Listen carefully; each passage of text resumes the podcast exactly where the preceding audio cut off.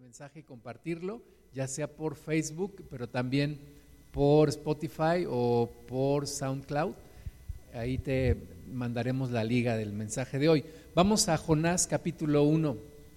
Bueno, creo que muchos conocemos la historia de Jonás, incluso personas que no leen la Biblia llegaron a conocer la historia de Jonás como aquel hombre que se lo come una, una ballena, ¿no?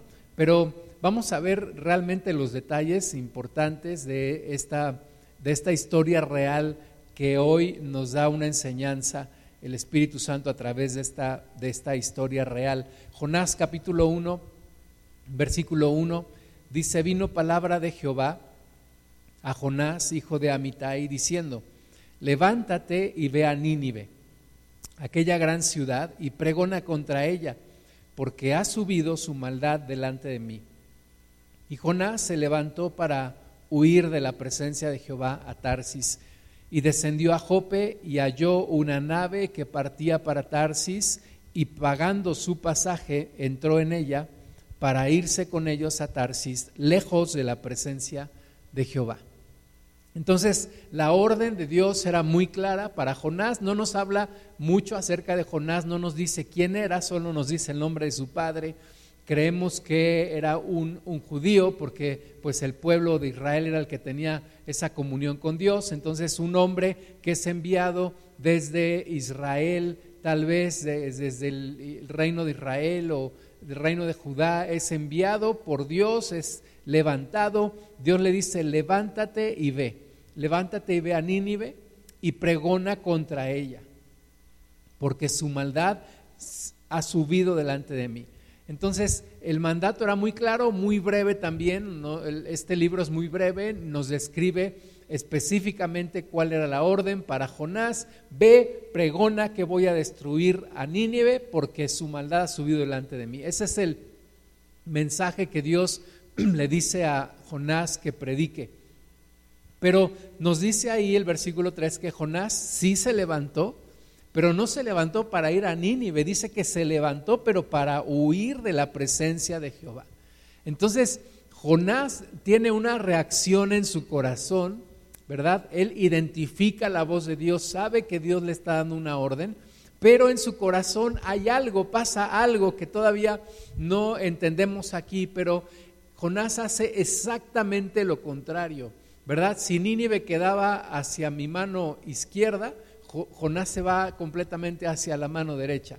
Eh, Jonás dice que trata de huir de la presencia de Dios. Incluso va, eh, se acerca a una nave, paga su pasaje y quiere irse hacia Tarsis. Algunos dicen que Tarsis estaba hacia la península ibérica.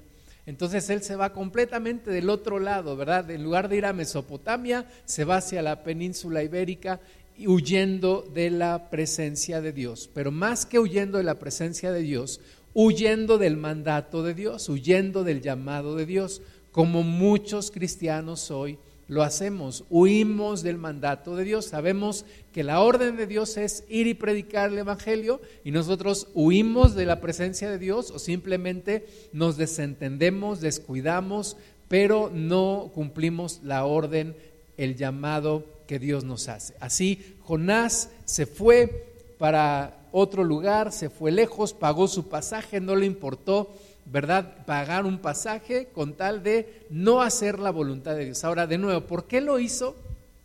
Hasta este momento la, la, palabra no nos lo dice, pero más adelante lo vamos a entender un poco más. Entonces, hay una rebelión, hay un desinterés, hay una desobediencia clara y directa de parte de Jonás hacia la orden de Dios. Así como hoy en la iglesia hay una desobediencia directa, un descuido, una falta de importancia que le damos a la orden de Dios, vamos relegando, vamos posponiendo, vamos haciendo a un lado, vamos ignorando el llamado de Dios y no le hacemos caso, pero Dios quiere que prediquemos la palabra. En este caso, a Jonás la orden era, ve y diles que los voy a destruir porque su maldad ya subió delante de mí. Y hay una reacción que, que, que sucederá en el pueblo de Nínive, la cual Jonás no quería que sucediera, porque si Dios estaba mandando al profeta a decirle a Nínive que los iba a destruir era porque Dios realmente no los quería destruir, quería que se arrepintieran. Vamos a ver en el Salmo 139, haciendo aquí una pausa en Jonás, pon ahí el dedo sobre tu Biblia, si es que tienes ahí tu Biblia, y vamos a Salmo 139, versículo 7. Dice, ¿a dónde me iré de tu espíritu? ¿Y a dónde huiré de tu presencia? Si subiere a los cielos, ahí estás tú. Y si en el Seol hiciere mi estrado, he aquí, allí tú estás. Si tomare las alas del alba y habitare en el extremo del mar, aun allí me guiará tu mano y me asirá tu diestra. Si dijere, ciertamente las tinieblas me encubrirán, aún la noche resplandecerá alrededor de mí. Aún las tinieblas no encubren de ti y la noche resplandece como el día. Lo mismo te son las tinieblas que la luz. Nadie puede huir de Dios. Nadie puede escaparse de la presencia de Dios. Nadie puede esconderse de Dios y nadie puede ocultar sus intenciones delante de Dios. Nadie puede ocultar su vida delante de Dios. Estamos completamente desnudos espiritualmente hablando ante la presencia de Dios. No podemos escondernos, no podemos huir, no podemos irnos, así como Jonás que tomó una nave, pagó su pasaje, se fue completamente del otro lado, quería atravesar el mar para huir del llamado de Dios, pero eso es imposible. Dios siempre estará buscándonos, Dios siempre estará llamándonos, primeramente para arrepentimiento, primeramente dándonos la oportunidad de arrepentirnos, pero en segundo lugar, para cumplir su propósito a través de nosotros. Hay un llamado que te está persiguiendo, que no te deja, que no te deja dormir, que no, no te deja huir, que no te deja estar en paz, que no te permite sentirte plena o sentirte pleno. Hay un llamado de Dios que es un gran pendiente en tu vida, un propósito de Dios que está ahí latente siempre, eh, eh, aguardándote, persiguiéndote. Y hasta que tú hagas caso, hasta que tú seas consciente, le des la importancia a ese llamado, es cuando verdaderamente vas a poder estar en paz y vas a poder disfrutar la vida. Mientras no, pues nos hacemos tontos, creemos que engañamos a Dios, creemos que huimos de Dios, pero ahí está el llamado de Dios presente. Dios quiere cumplir un propósito a través de nosotros. Y no hay propósito más importante en la vida que el propósito que Dios tiene para ti y para mí. Mientras no lo cumplamos, no podremos ser felices, no podremos disfrutar la vida. Necesitamos hacer caso a la voz del Espíritu Santo que nos está llamando como en el caso de Jonás, ve y háblales, ve y predícales, ve y diles, ve y, muéstrales, ve y háblales de mí, nos diría el Señor en esta hora si pudiéramos escucharlo. Ve y habla. El Espíritu Santo está ahí en el corazón, siempre hablando, tocando, redarguyendo, moviéndonos, poniéndonos carga. Ora por esas personas, predícales el Evangelio y tú y yo necesitamos hacer caso. El libro de Jonás se escribió entre el año 785 y el año 760 antes de Cristo. En ese tiempo Jeroboam II era el rey de Israel. Y bueno, Nínive era la capital de lo que se convertiría en el imperio asirio, que conquistó el reino de Israel en el año 722 antes de Cristo. Pero Nínive también finalmente fue destruida. Fue destruida años después eh, de que Jonás fue a predicarles. Más de un siglo después fue destruida, en el año 612 antes de Cristo.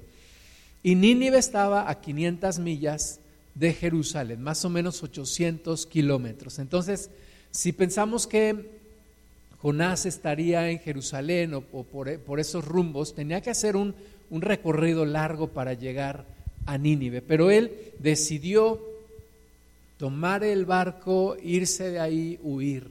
Pero Dios tiene un propósito y Dios lo estaba persiguiendo y Dios no lo iba a dejar en paz, como a ti y a mí no nos va a dejar en paz tampoco. Vamos a pensar en esto.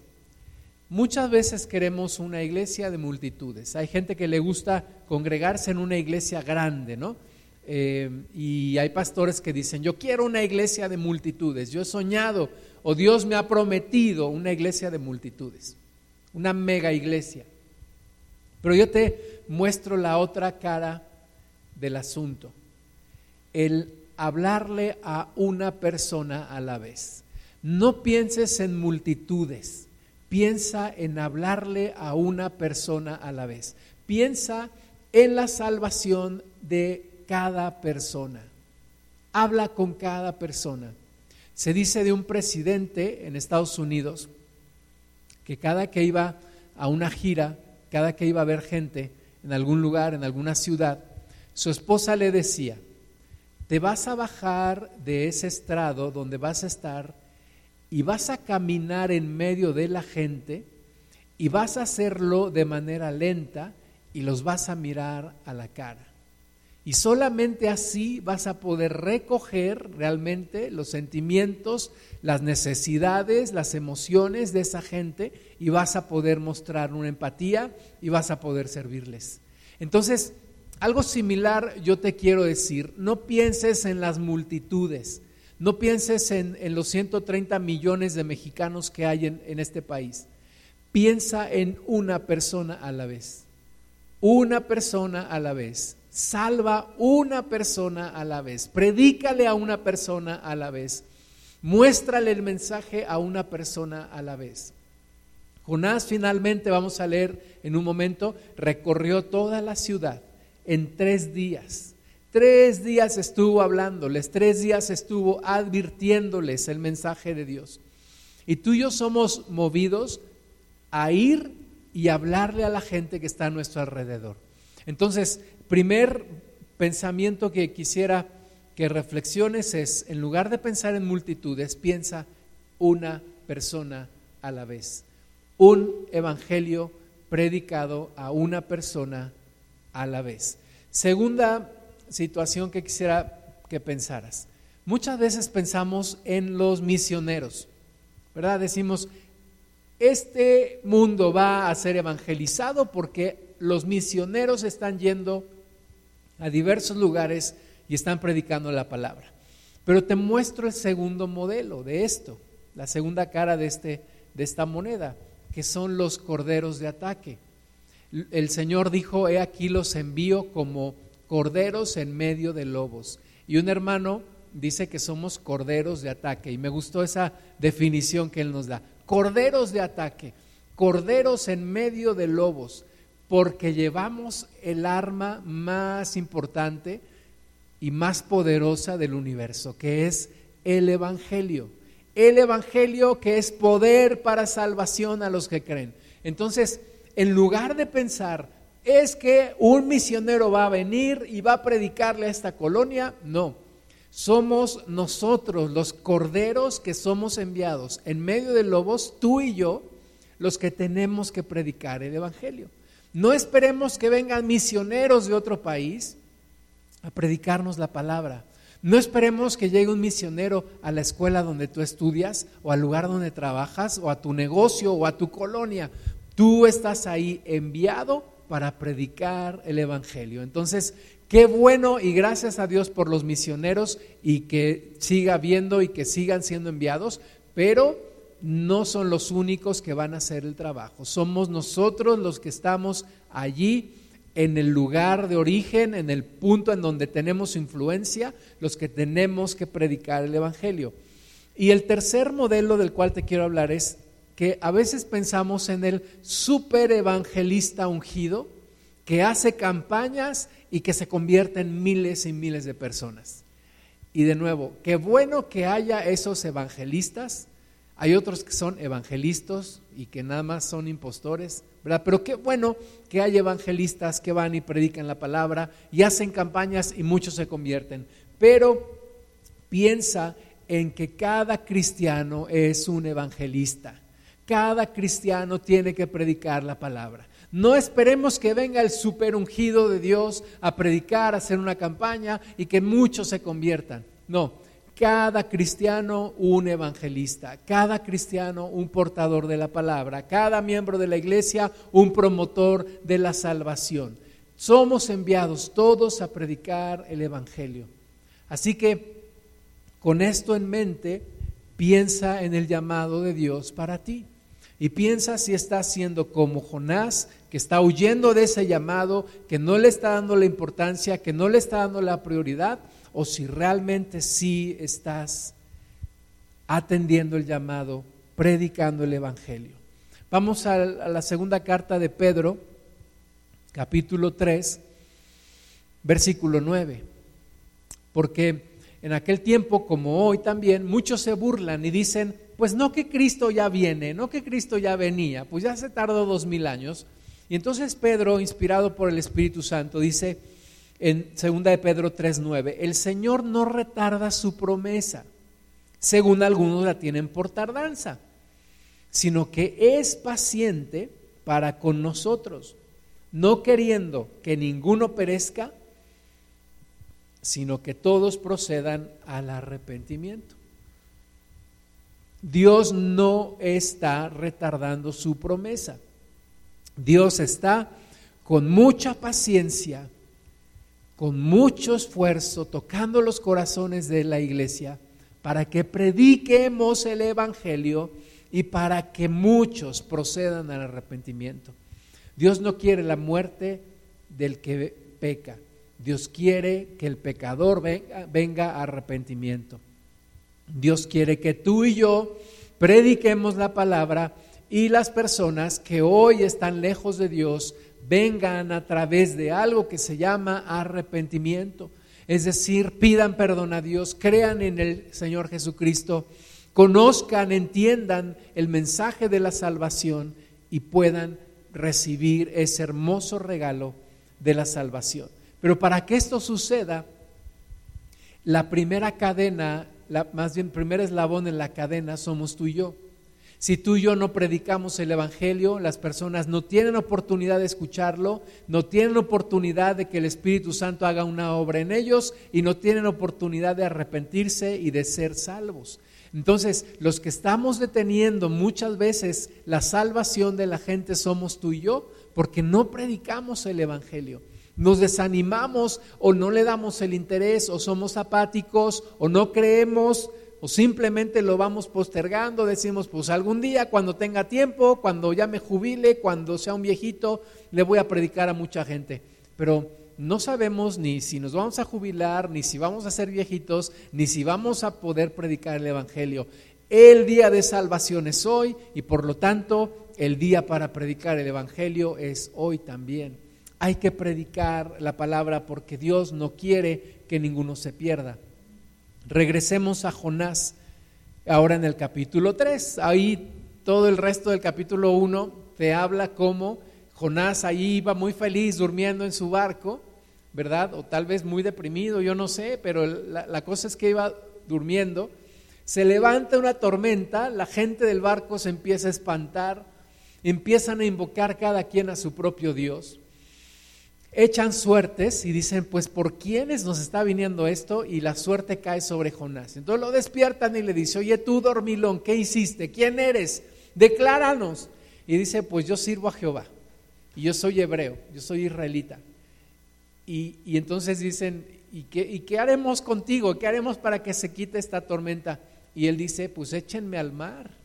Y ellos tratan de, no echarlo y tratan de enderezar las cosas, pero se empeora la tormenta, se empeora la situación y le dicen a Dios, Señor Jehová, pues tú sabes que nosotros no queríamos hacer esto, no nos culpes de sangre inocente, agarran al Jonás, lo echan al mar y en ese momento se acaba la tormenta, se acaba el problema para el barco. Efectivamente el problema era Jonás. Yo te pregunto, ¿cuántas veces traemos problemas? A los que están alrededor porque no obedecemos el mandato de Dios, porque no predicamos el Evangelio.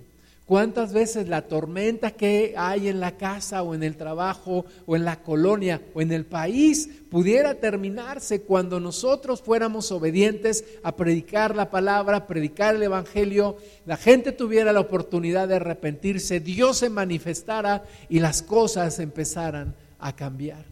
Pero aún Jonás fue, no, fue temerario porque dijo, échenme al mar. ¿verdad? Él estaba dispuesto aún a morir antes que cumplir el llamado de Dios. Y eso no nos puede pasar a ti y a mí. Necesitamos ser obedientes a Dios. Pero Dios dijo, ah, sí, cómo no, tú estás creyendo que ya te vas a morir y esto se acabó. Pues no, la Biblia dice que un gran pez se comió a Jonás, se, se lo tragó no lo masticó porque si no ahí hubiera quedado el pobre Jonás, pero se lo tragó y estuvo en el vientre de ese gran pez tres días y tres noches. Era una profecía también de lo que iba a pasar con nuestro Señor Jesús. Y ahí estuvo, y ahí clamó a Dios en su desesperación. Imagínate estar en, en la panza, en los intestinos de un gran pez, ¿verdad? Pues yo, Dios lo guardó ahí y desde ahí clamó y el pez lo vomitó. Y entonces Jonás 3.1, vino palabra de Jehová por segunda vez a Jonás diciendo, levántate y ve a Nínive, aquella gran ciudad, y proclama en ella el mensaje que yo te diré. Y se levantó Jonás y fue a Nínive conforme a la palabra de Jehová. Ahora sí, ¿verdad? Como como nos decía mi mamá, ahora sí estás como sedita, ¿verdad? Ahora sí, luego, luego se fue, no fue tardo ni perezoso, fue a, Nínive como Dios le ordenó y dice, y era Nínive, ciudad grande en extremo, de tres días de camino. Y comenzó Jonás a entrar por la ciudad, camino de un día, y predicaba diciendo, de aquí a cuarenta días Nínive será destruida. Y los hombres de Nínive creyeron a Dios y proclamaron ayuno y se vistieron de silicio desde el mayor hasta el menor de ellos. Tres días atravesando la gran ciudad de Nínive. Yo me imagino la gran ciudad de México, entrando ahí por Indios Verdes, agarrando todo Avenida Insurgentes, caminando, caminando, tres días predicando, diciéndoles, Dios va a destruir esta ciudad, Dios va a destruir esta ciudad, la iniquidad de esta ciudad ha subido delante de Dios y Dios va a destruir esta ciudad de aquí a 40 días. Pero entonces todos, desde el rey hasta aún los niños, aún los animales, vamos a ver Jonás 3.6, se llegó la noticia hasta el rey de Nínive y se levantó de su silla se despojó de su vestido y se cubrió de silicio y se sentó sobre ceniza e hizo proclamar y anunciar en Nínive por mandato del rey y de sus grandes diciendo, hombres y animales, bueyes y ovejas, no gusten cosa alguna, no se les dé alimento ni beban agua, sino cúbranse de silicio, hombres y animales, y clamen a Dios fuertemente y conviértanse cada uno de su mal camino, de la rapiña que hay en sus manos. Quién sabe si se volverá y se arrepentirá Dios y se apartará del ardor de su ira y no pereceremos. Y así lo hicieron todos. Ayunaron, se arrepintieron, clamaron a Dios y hubo un resultado favorable para ellos. Mucha gente dice, mm, el gobierno tiene que cambiar en México para que México cambie. Yo creo que si la iglesia se moviliza, si la iglesia hace su trabajo, si la iglesia predica, esta, esta nación va a cambiar. Tenemos en nuestras manos la solución. Tenemos en nuestras manos, administramos las palabras que traen salvación. Administramos el mensaje poderoso de la palabra de Dios, del Evangelio de Jesucristo, que puede traer salvación a esta nación, no solamente en esta vida, sino por la eternidad. Lo tenemos en nuestras manos. Tenemos que ser obedientes, tenemos que predicar el Evangelio, tenemos que ir y predicar el Evangelio y las cosas van a cambiar. Pero si no lo hacemos, las cosas seguirán igual porque Dios nos salvará sino a través de su mensaje del Evangelio, de Jesucristo, de nuestro Señor. La iglesia tenemos en las manos la solución. El movimiento empezará en esta nación cuando la iglesia se movilice. Las cosas sucederán cuando la iglesia predique la palabra, cuando ore, cuando sea constante, cuando hay una búsqueda de Dios y no nos quedemos callados sino que prediquemos el Evangelio. Y muchos van a conocer a Dios y muchos van a ser transformados y muchos serán salvos y esta nación cambiará uno por uno, uno por uno. Jonás 3, 10, y vio Dios lo que hicieron, que se convirtieron de su mal camino y se arrepintió del mal que había dicho que les haría y no lo hizo. Ese es el resultado. Fíjate, un hombre estaba deteniendo la salvación de 120 mil personas. Un hombre estaba deteniendo esa salvación. Nosotros estamos deteniendo la salvación de mucha gente a nuestro alrededor porque no le predicamos el Evangelio. Somos ese cuello de botella, somos ese estorbo muchas veces para que la gente se, se convierta. Hay que predicar el Evangelio. Hay que hablarles la palabra. Dios hará la obra en sus corazones, redarguyendo, trayéndolos arrepentimiento, y muchos se salvarán. Y entonces Jonás 4.1, pero Jonás se apesadumbró en extremo y se enojó y oró a Jehová y dijo, ahora, oh Jehová, ¿no es esto lo que yo decía estando aún en mi tierra? Por eso me apresuré a huir a Tarsis, porque sabía yo que tú eres Dios clemente y piadoso, tardo en enojarte y de grande misericordia y que te arrepientes del mal. Aquí nos da la explicación de por qué Jonás se fue completamente del otro lado a donde Dios lo había mandado. Porque él decía, los, si yo les predico, se van a arrepentir y tú los vas a perdonar. Y tal vez había un odio de Jonás hacia ese pueblo, tal vez los veía como un riesgo, porque también había profecía de que ellos iban a invadir el reino de Israel. Así que Jonás no quería que se convirtieran.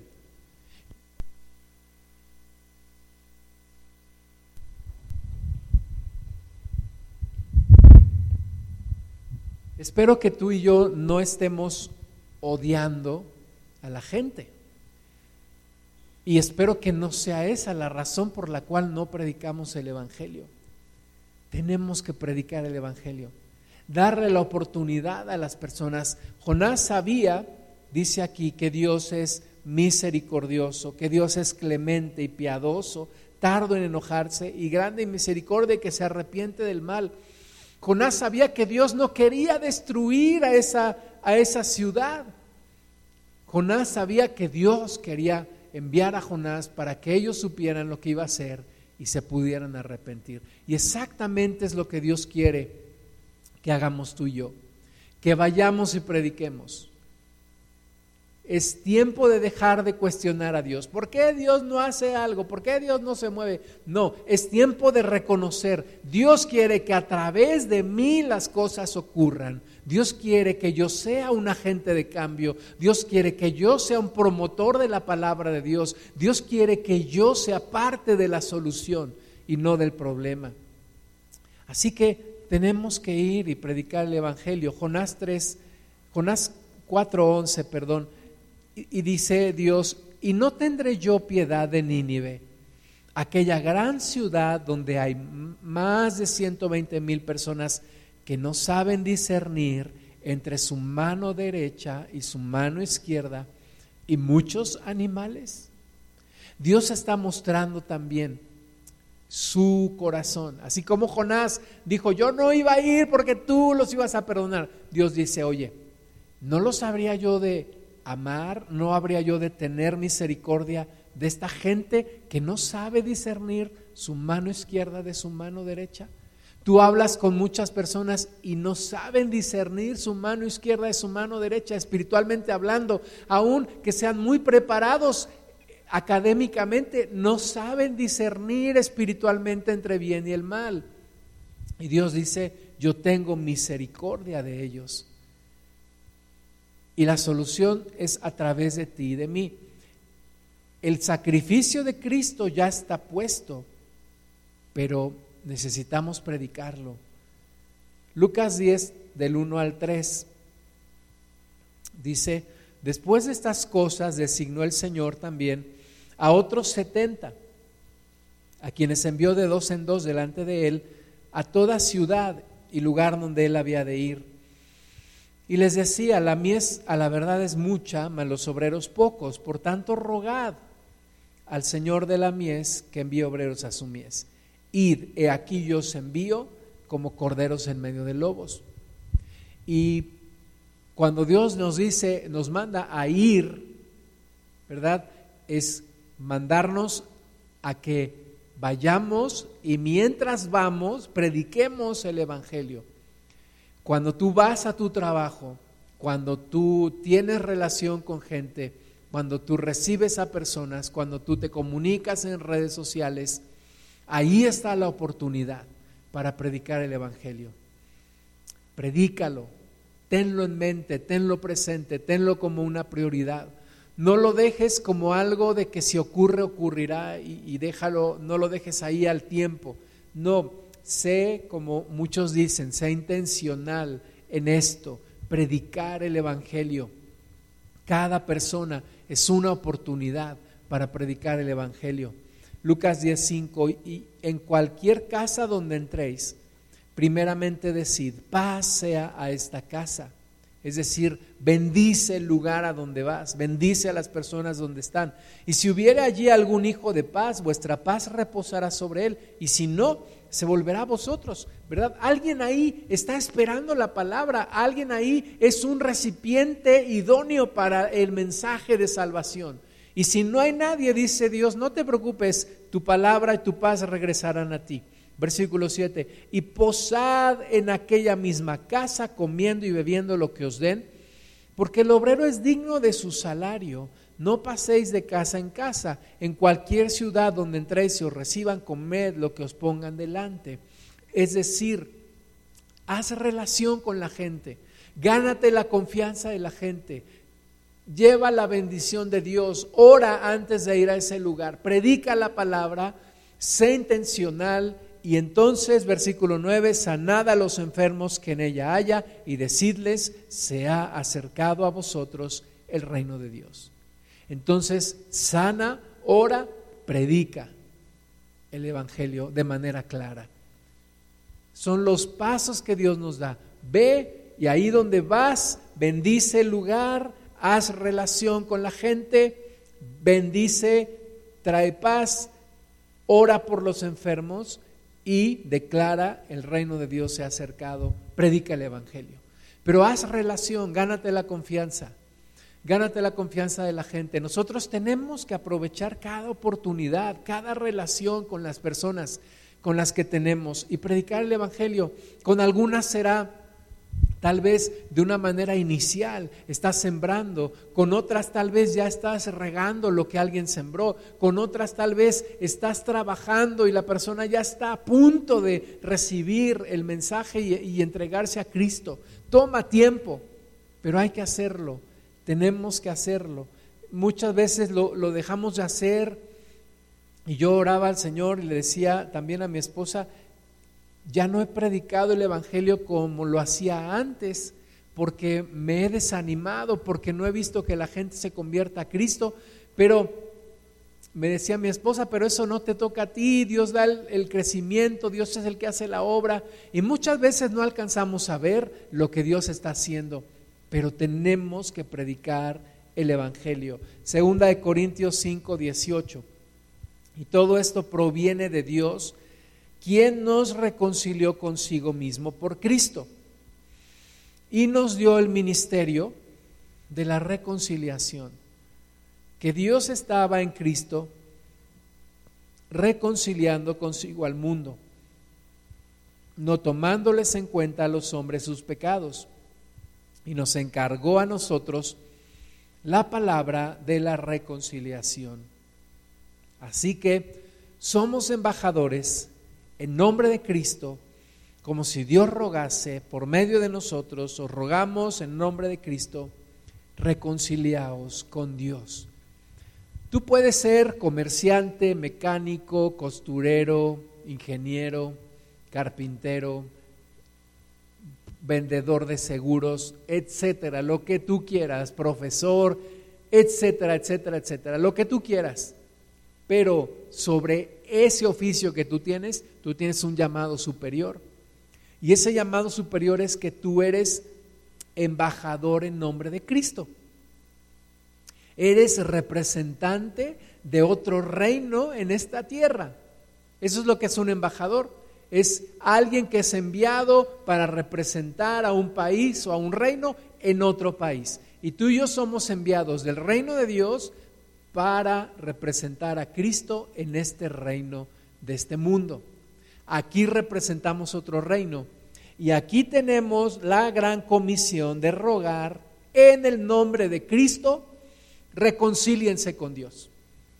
Esa es la, la gran comisión que tenemos y en muchas ocasiones la gran omisión que hacemos. No predicamos el Evangelio, no le hablamos a la gente acerca de Cristo. Tenemos que hacerlo. No veamos solamente nuestros propósitos temporales. Seamos obedientes al gran llamado de Dios. Ruégale a la persona, predícale la palabra, dale la oportunidad de convertirse, dale la oportunidad de arrepentirse. No le cierres esa puerta a esa persona. Lucas 14, del 15 al 20. Oyendo esto, uno de los que estaban sentados con él a la mesa le dijo, bienaventurado el que coma pan en el reino de Dios. Y ciertamente sí, bienaventurado el que eh, dice ahí que estaban comiendo con él a la mesa y un hombre dice, Señor, qué padre comer aquí contigo, pero más padre será estar contigo en el cielo y comer a la mesa contigo. Eso verdaderamente es fuera de este mundo y es el anhelo más grande de mi corazón. Pero entonces Jesús le dijo, un hombre hizo una gran cena y convidó a muchos. Y a la hora de la cena envió a su siervo a decir a los convidados, venid, que ya todo está preparado. Y todos aún comenzaron a excusarse. El primero dijo, he comprado una hacienda, necesito ir a verla, te ruego que me excuses. Otro dijo, he comprado cinco yuntas de bueyes y voy a probarlos, te ruego me excuses. Y otro dijo, acabo de casarme y por tanto no puedo ir. Y esa es la respuesta muchas veces de la gente ante el mensaje. Les invitamos, le decimos y nos dicen, pues es que estoy muy ocupado, es que el domingo es el día que más vendo, es que el domingo se lo dedico a la familia, es que el domingo es el día que lavo, es que el domingo es el día que como barbacoa, es que el domingo voy al partido, etcétera, etcétera, etcétera. Y, y te rechazan, otros no te rechazan, pero te dicen, sí, bueno, está muy padre la palabra que me das, y ya. Pero la actitud que debemos de tomar es la que tomó este hombre, versículo 21. Vuelto el siervo, hizo saber estas cosas a su señor. Entonces, enojado el padre de familia dijo a su siervo, ve pronto por las plazas y las calles de la ciudad y trae acá a los pobres, los mancos, los cojos y los ciegos y dijo el siervo, Señor, se ha hecho como mandaste y aún hay lugar. Dijo el Señor al siervo, ve por los caminos y por los vallados y fuérzalos a entrar para que se llene mi casa. Dios quiere que se llene su casa. Y así como en esta historia el banquete ya estaba preparado, la comida ya estaba puesta, en este caso en el Señor el sacrificio ya está hecho, el beneficio está disponible. La oportunidad de la vida está disponible para el que la quiera tomar. El tiempo de salvación es hoy. Pero muchos rechazan esa palabra. ¿Qué tenemos que hacer? ¿Ir a nuestra casa y sentarnos a llorar? No. Dice aquí el, hombre, pues ve con otros que sí estén preparados y sean los cojos, los ciegos, los pobres, los mancos, y háblales a ellos y, ellos van y ellos sí vienen al banquete. Entonces, cuando alguien te rechaza la palabra, no te preocupes, ahí déjalo y sigue orando por esa persona, pero háblale a otro y ahí encontrarás respuesta. Dios va a hacer una obra. A veces la respuesta no es inmediata. Sigamos predicando el Evangelio, no nos desanimemos, sigamos predicando la palabra. Dios quiere que su casa se llene, Dios quiere que muchos sean salvos, Dios quiere que muchos vengan a Él. A alguno le preguntó al Señor Jesús, Señor, ¿son pocos o son muchos los que se salvan? La respuesta está en nosotros. ¿Serán pocos los de tu familia que se salven? ¿O serán muchos los de tus familiares que se salven? ¿Serán pocos los de tu ciudad que se salven? ¿O serán muchos? Depende de ti. Depende de ti a cuántos les vas a predicar la palabra de una manera fiel.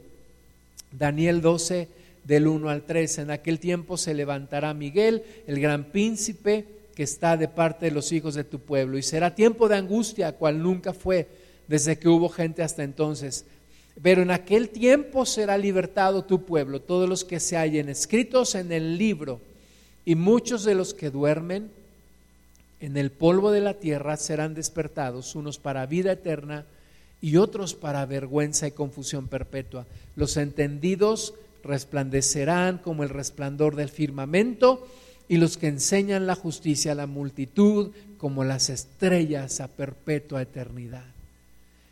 Tú y yo necesitamos ser como esos que enseñan la justicia a la multitud, uno a uno, uno a uno. Predicarle el Evangelio, hablarle de Cristo, dedicarle el tiempo, resolverle sus dudas, estar orando por esa persona, acompañarle en su dolor, en su necesidad y ser como estrellas que brillan a perpetua eternidad. Segunda Timoteo 4:1 te encarezco delante de Dios y del Señor Jesucristo, que juzgará a los vivos y a los muertos en su manifestación y en su reino, que prediques la palabra, que instes a tiempo y fuera de tiempo, redarguye, reprende, exhorta con toda paciencia y doctrina, porque vendrá tiempo cuando no sufrirán la sana doctrina, sino que teniendo comezón de oír, se amontonarán maestros conforme a sus propias concupiscencias y apartarán de la verdad el oído y se volverán a las fábulas. Pero tú, sé sobrio en todo, soporta las aflicciones, haz obra de evangelista, cumple tu ministerio. Yo te digo a ti, haz obra de evangelista y cumple tu ministerio. No seas como Jonás, desobediente. No, no seas rebelde, no seas descuidado. Cumple tu ministerio, a obra de evangelista.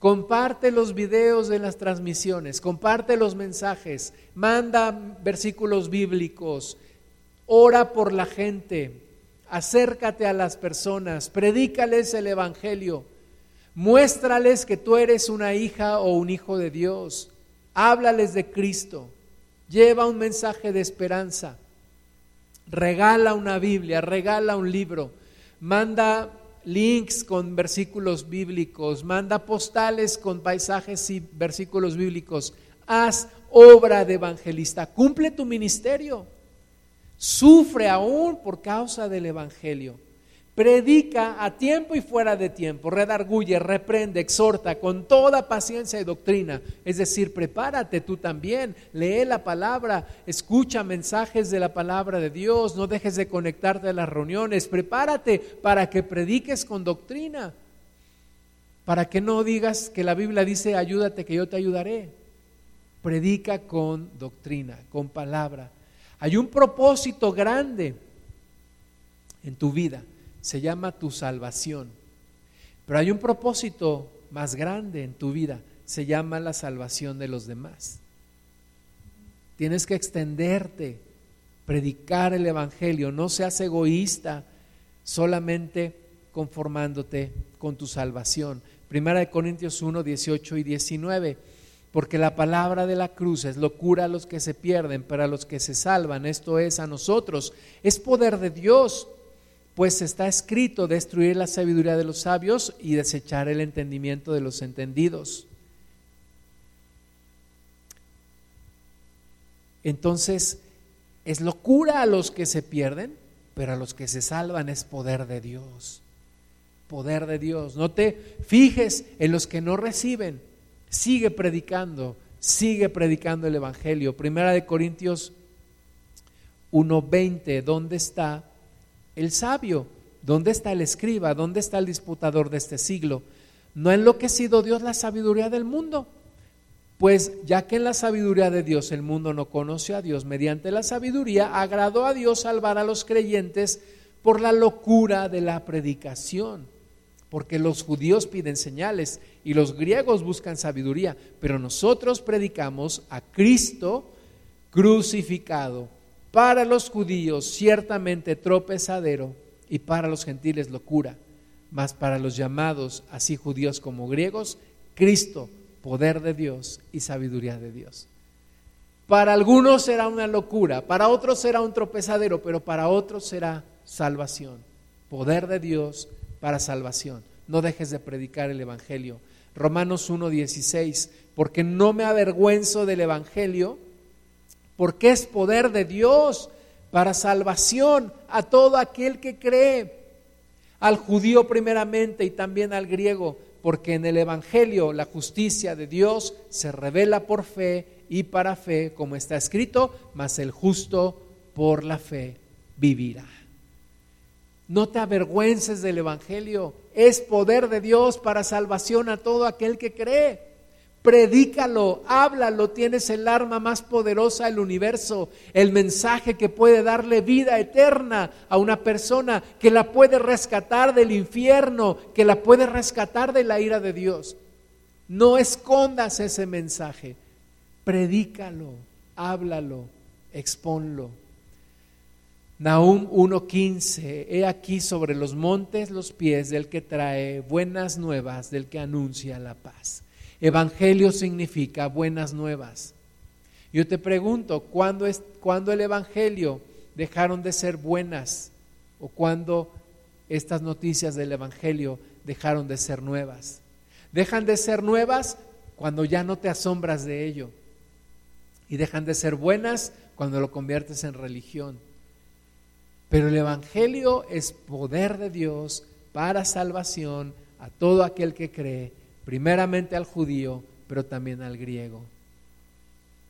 Es la puerta que abre a la salvación por fe, porque el que es justo por la fe vivirá. Vamos a orar. Amado Padre, bendito sea tu santo nombre. Señor, escuchamos tu voz, escuchamos tu llamado y no queremos ser rebeldes como lo fue Jonás la primera vez que lo escuchó. Queremos ir y predicar el Evangelio. Danos oportunidades, danos, Señor, la carga en nuestro corazón. Ayúdanos a tener la obediencia, la valentía, el interés, la compasión, el amor por otras personas para predicarles el Evangelio y que se conviertan y que muchos vengan a ti y que tu casa se llene, porque tú quieres que todos vengamos al arrepentimiento y tengamos salvación. Y si alguno hoy escucha por primera vez este mensaje, Señor, guíalo al arrepentimiento. Si tú escuchas este mensaje por primera vez, dile al Señor, perdóname por mis pecados, acércame a ti, quiero conocerte, transforma mi vida, Señor, y dame salvación por Cristo que murió en la cruz. Padre, que prediquemos este mensaje de manera clara, de manera directa, de manera intencional, y que muchos vengan a ti en estos tiempos. Te damos la gloria en el nombre de Jesús.